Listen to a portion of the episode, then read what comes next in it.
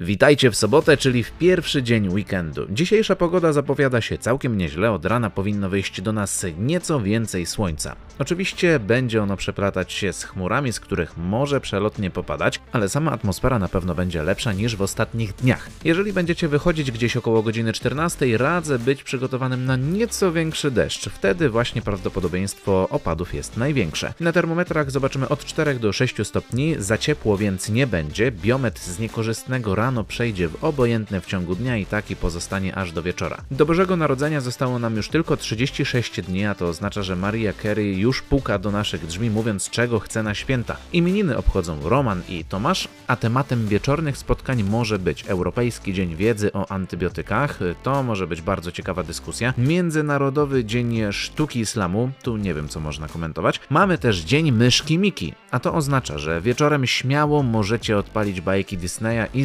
zrelaksować się przy soku pomarańczowym lub przy czymś nieco mocniejszym. A skoro temat zszedł na Disney, to dziś fragment na dobry początek dnia będzie bajkowy. Drobnostka, już teraz w Parsley FM. I co mam powiedzieć prócz drobnostka Za te wyspy złowione z dna Nie dziękuj mi, gdyż to był pryszcz drobnostka A, to właśnie cały jeden typ